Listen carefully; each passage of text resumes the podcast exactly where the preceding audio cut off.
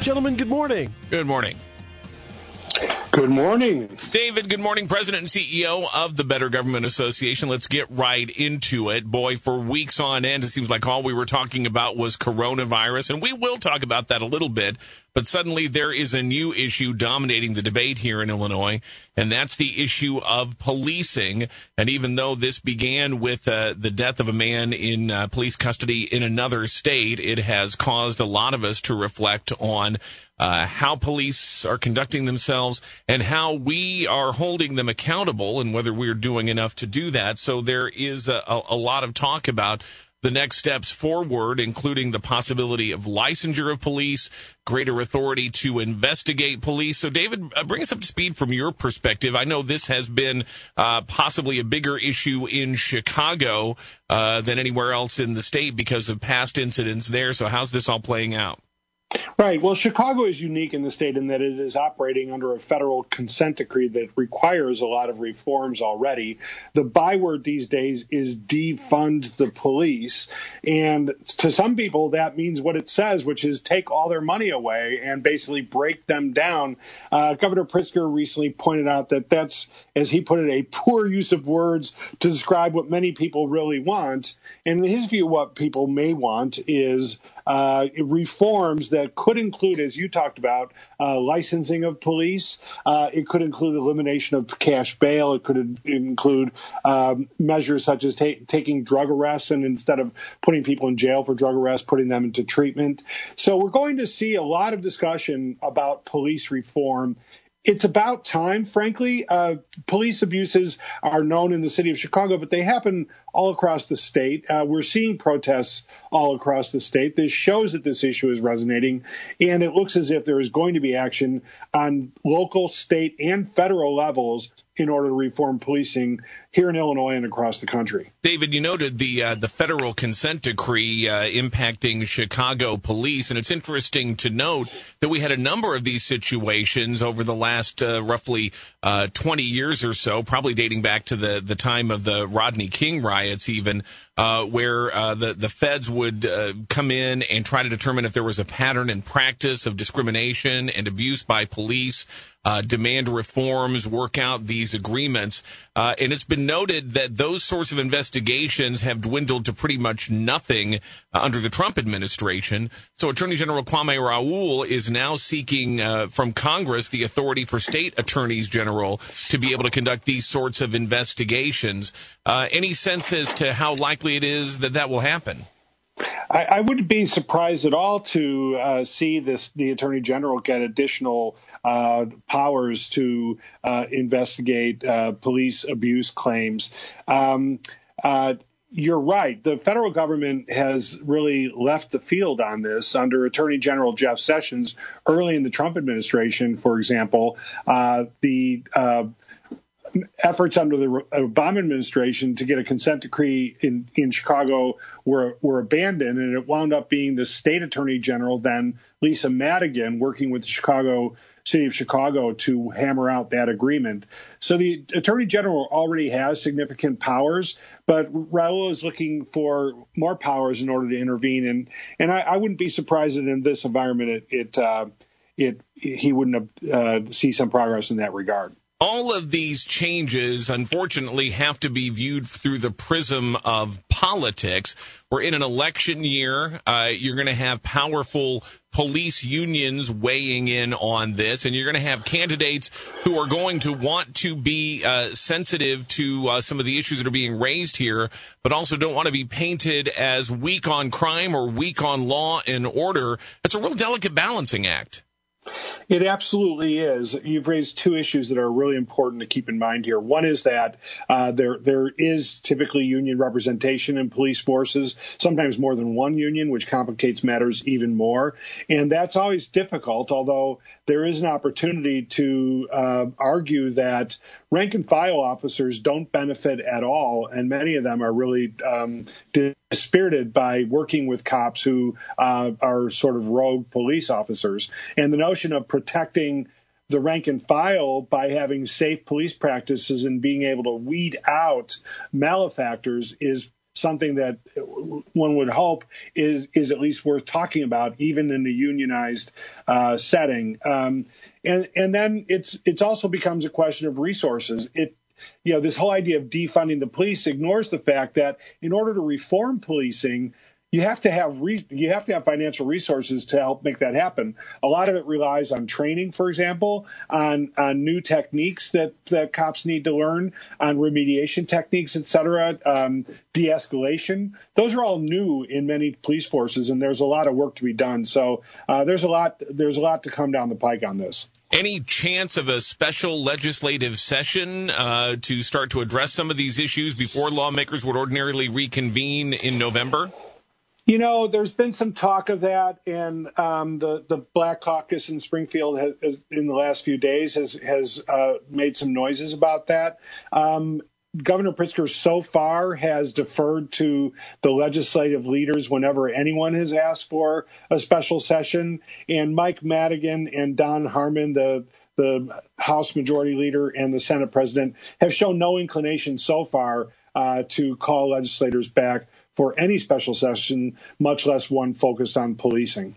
There, there's one other issue related to this that we wanted to touch on real briefly. Uh, it's not in our immediate Springfield area, but up in Joliet, the mayor is in some hot water because he decided to take some matters into his own hands when it came to dealing with protesters. Right. We had this odd situation where the the mayor of Joliet, who for, Bob O'Dekirk, who who is himself a former police officer, uh, went out on uh, you know last Sunday with. Um, uh, to kind of keep an eye on how police were responding to the protests, he put on a, a hat that uh, was a police hat, and there's this video that shows him uh, kind of grabbing a person and being uh, fairly rough with him, pushing him toward a car. Uh, the person resists, and then a number of police officers jump him. And uh, it's unclear exactly what happened, but but allegedly he was then roughed up by these cops. Uh, there's there's a lot of protesting. There are some local ministers calling for O'Dekirk to resign. His prior uh, police record, which has a number of different uh, um, uh, disciplinary actions included on it has has come to the surface, and and so um, you know it, mayors probably should stay off the police lines. Frankly, in general, they're they're they're not even in uniform. They're not up there. If they were once a cop, their training is not up up to date. Um, uh, i would hope Bob O'Dekirk regrets that he did this, and it'll be interesting to see if he survives or not. I, I don't know if uh, if regrets is going to come into the equation at that point. I regret nothing, but well, we'll uh, we'll see. Well, we have not forgotten coronavirus. It is still out there, although some people. Uh, are being accused of not really paying that much attention to it anymore. One of the people being accused of that is Governor J.B. Pritzker, who's being labeled as a coronavirus hypocrite by Republicans because after uh, spending months telling us to stay at home, avoid large crowds, do all of those things, the governor took part in a big protest rally over the weekend stemming from the death of George Floyd. So, David, is the governor a hypocrite? well, he certainly doesn't see it that way. He he sees it as uh, there are certain issues that that you just have to stand up and be counted on, even if it does, even if you do so at perhaps some risk. And he acknowledges that uh, he was not necessarily following uh, the current iteration of his stay at home or uh, stay removed order. Um, uh, Grant Wehrli of Naperville uh, calls him a two-faced politician for getting out there.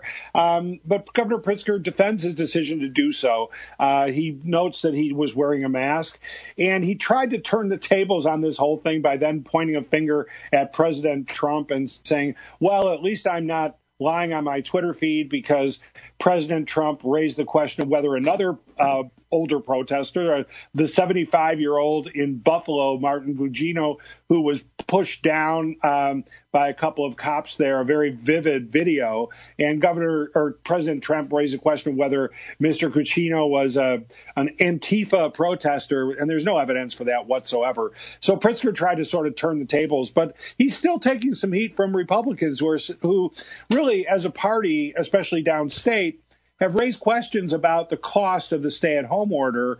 And to see Governor Pritzker out ignoring the rules, you can understand why this may have been upsetting for them, set aside whatever the politics were. Particularly when you know that just a day or so earlier, the governor had talked about his concerns that all of these protests could, in fact, lead to a resurgence of the virus here in the state. We've seen numbers uh, that are as low as they have been on a daily basis since the uh, very early days of the pandemic back in March. The governor himself said he's concerned that all of these large group protests could uh, be become sort of that super spreader type event, start those numbers climbing back upward again. And then he went out there, uh, and that does seem to be uh, at least a plausible concern at this point. Well, it, it is a concern, and, and the epidemiologists are, of course, quite concerned. We already knew there would be uh, likely a wave in the kind of early to mid fall, uh, but now there's a lot of concern that we may see kind of a midsummer wave, uh, you know, kind of dated within a couple of weeks of uh, the the first George Floyd protests, and, and that's a legitimate concern. Uh, what Governor Pritzker is, resp- his response has been, yes, that's a concern, but there are some issues that are so important you just have to, you can't just stand by and and not participate. I really felt I, you know, morally obligated to be out there, and um, you know, uh, he has a point. Uh, as we've seen across the country, uh, many, many hundreds of thousands of people get involved in in uh, letting their views be known on this. And um, uh, if there's some risk involved, so be it in their view. And I guess Governor Pritzker falls into that camp. Just well, asking though, I mean, could people say, you know, Easter services were the same way? You know, I mean, I, I don't know. You know, so it seems to be that that would be important to people too. Yeah, well, you're right. It, it's it's a slippery slope when you start making exceptions to your own rules, and and absolutely, uh, one could say that a, a, church service you have you're morally obligated to attend church, uh, and now some would say, well. Yeah, but people are live streaming church, et cetera. But by the same token, you could say, yeah, you could watch the protests and shake your fist at home or something. Uh, it, you're right, Chris. It, it, it, um, it is a slippery slope. It's it's easier at, to be uh, dogmatic and and and consistent on these things. And Governor Pritzker, by making an exception has bought himself a little bit of controversy. Yeah, not not going to lie, the governor's usually pretty good in front of cameras and microphones, and he kind of fumbled and stumbled because he was that, asked that specific question yesterday about church services, and uh, and he you know really kind of stammered and stumbled his way through that, pretty uncharacteristic for J.B. Pritzker. Uh, we are unfortunately just about out of time for this morning. David Greising, President and CEO of the Better Government Association. How do people reach you and the BGA the rest of the week? I'm at dgreising at bettergov.org. That's D G R E I S I N G at bettergov.org. And our website is bettergov.org. And of course, here each week on full disclosure on the WMAY morning news feed. David, take care. We'll talk to you next Wednesday morning. See you then. Thank All you. Right. Bye bye.